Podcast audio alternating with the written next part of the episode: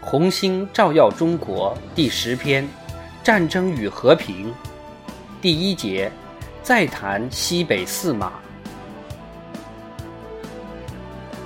8月29日，我骑马去洪承水，这座漂亮的小镇位于涠洲县，那里有美丽的果园，果园远近闻名，盛产梨、苹果、葡萄。灌溉渠里潺潺而过的清澈泉水滋润着这些园子。红73师一部就在此安营扎寨。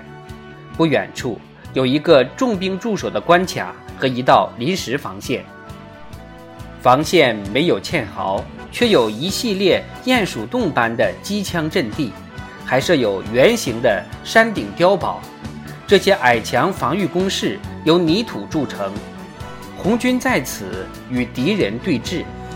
后者通常以后撤至5到10英里之外的城寨中。这道防线已有几个星期没有战事了，红军在此期间进行了休整，并巩固新区。我又回到欲望堡，碰到部队正在举行西瓜宴，以庆祝从甘肃南部传来的电台消息。消息称，马鸿逵的国民党军队有整整1个师向朱德指挥的红四方面军投诚。这个国民党师的师长李忠义此前被派去堵截朱德部队北进，不过他手下的年轻军官们，包括其中一些地下共产党员，发动了起义，带领包括1个骑兵营在内的大约3000人马在陇西附近加入了红军。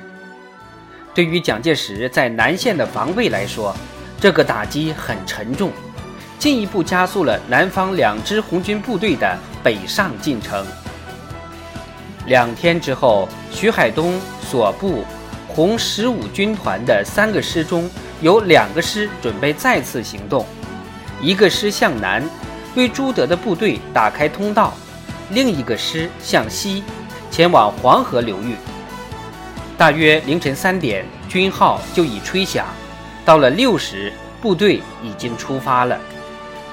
我自己在那天早上与2名红军军官一道返回欲望堡，他们要向彭德怀汇报工作。我从南门出城，同行的还有徐海东及其参谋人员，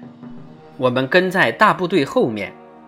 在人们看来，这对蜿蜒前行的人马就像灰色的巨龙一般，穿过了漫无边际的大草原。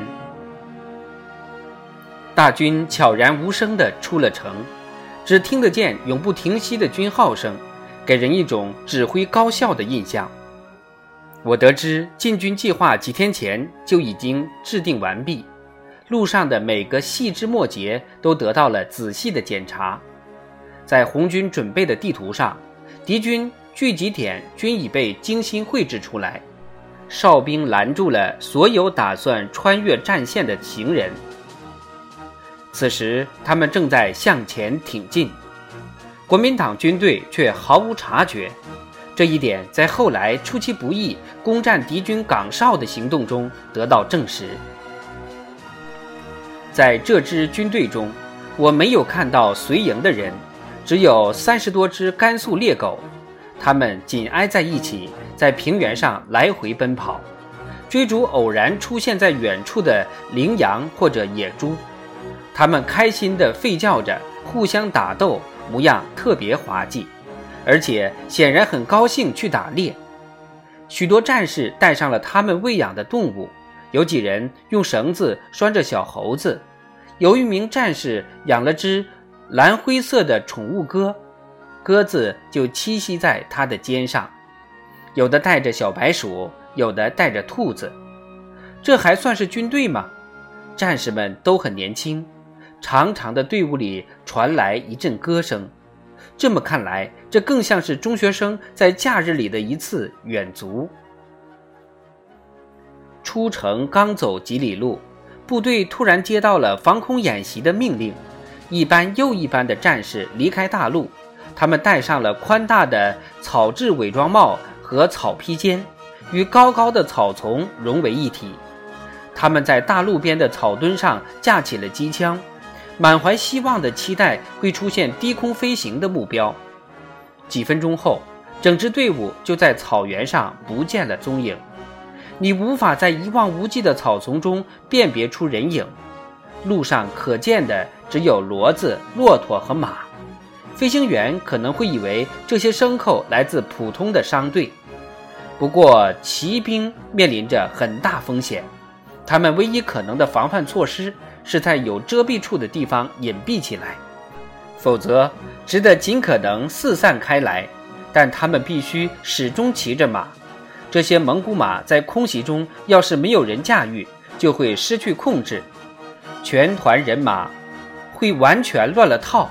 听到飞机的嗡嗡声时，首先给骑兵下达的命令就是上马。这次演习宣告圆满结束，我们得以继续前行。李长林之前的那番话很有道理，红军的好马确实都在前线，他们的骑兵师是全军的骄傲，每个人都渴望自己得到晋升，被选拔到骑兵师。他们是军中体格最棒的，有大约3000匹漂亮的宁夏马供他们差遣。这些漂亮的快马比华北的蒙古马更高更壮实，马的皮毛光滑，膘肥体壮。他们中的大部分是从马鸿逵和马鸿宾那里夺得的，不过有整整3个营的马是近1年前与国民党骑兵第一军军长何柱国作战时的战利品。其中1个营全是白马，1个营全是黑马，这便是红军第一骑兵部队的核心力量。在甘肃，我跟着红军骑兵骑了几天马，更确切地说，我是跟着他们走了几天路。他们借给我一匹配有缴获的西洋马鞍的好马，不过每天临到结束时，我感觉反倒是我把马伺候得好好的，而不是马在伺候我。这是因为我们的营长非常担心，他生怕累着那条4条腿的宝贝，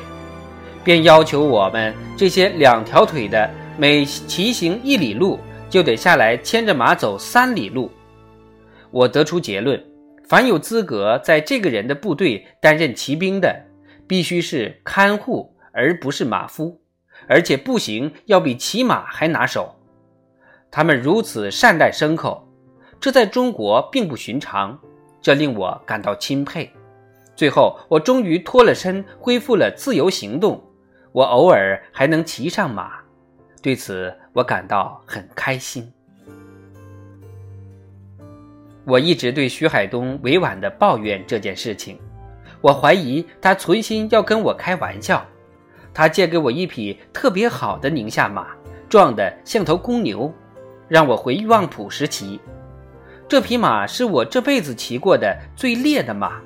我在草原上的一座大碉堡附近与红15军团分开，我同徐海东和他的参谋人员道了别，很快就骑上了借来的骏马。此后我一直处在摇摇欲坠的境地，真不知我们俩谁能活着到达欲望堡。这次骑马颇费周折，问题就出在木质马鞍上，马鞍太窄了，我坐不进去，全程只能用2条大腿的内侧夹着，而又短又重的铁制马镫让我的腿很不自在。这条路很平坦，它横越平原绵延了50里，一路上我们仅仅下马走过1次。最后5英里，我的马稳步疾驰，最终掠过欲望堡大街，将我的同伴远远甩在后面。在彭德怀的司令部门前，我滑下马来检查我的坐骑，以为他会累瘫了，但他只是微微喘着气，身上只有几颗汗珠，除此以外非常镇定。这畜生还真有些能耐，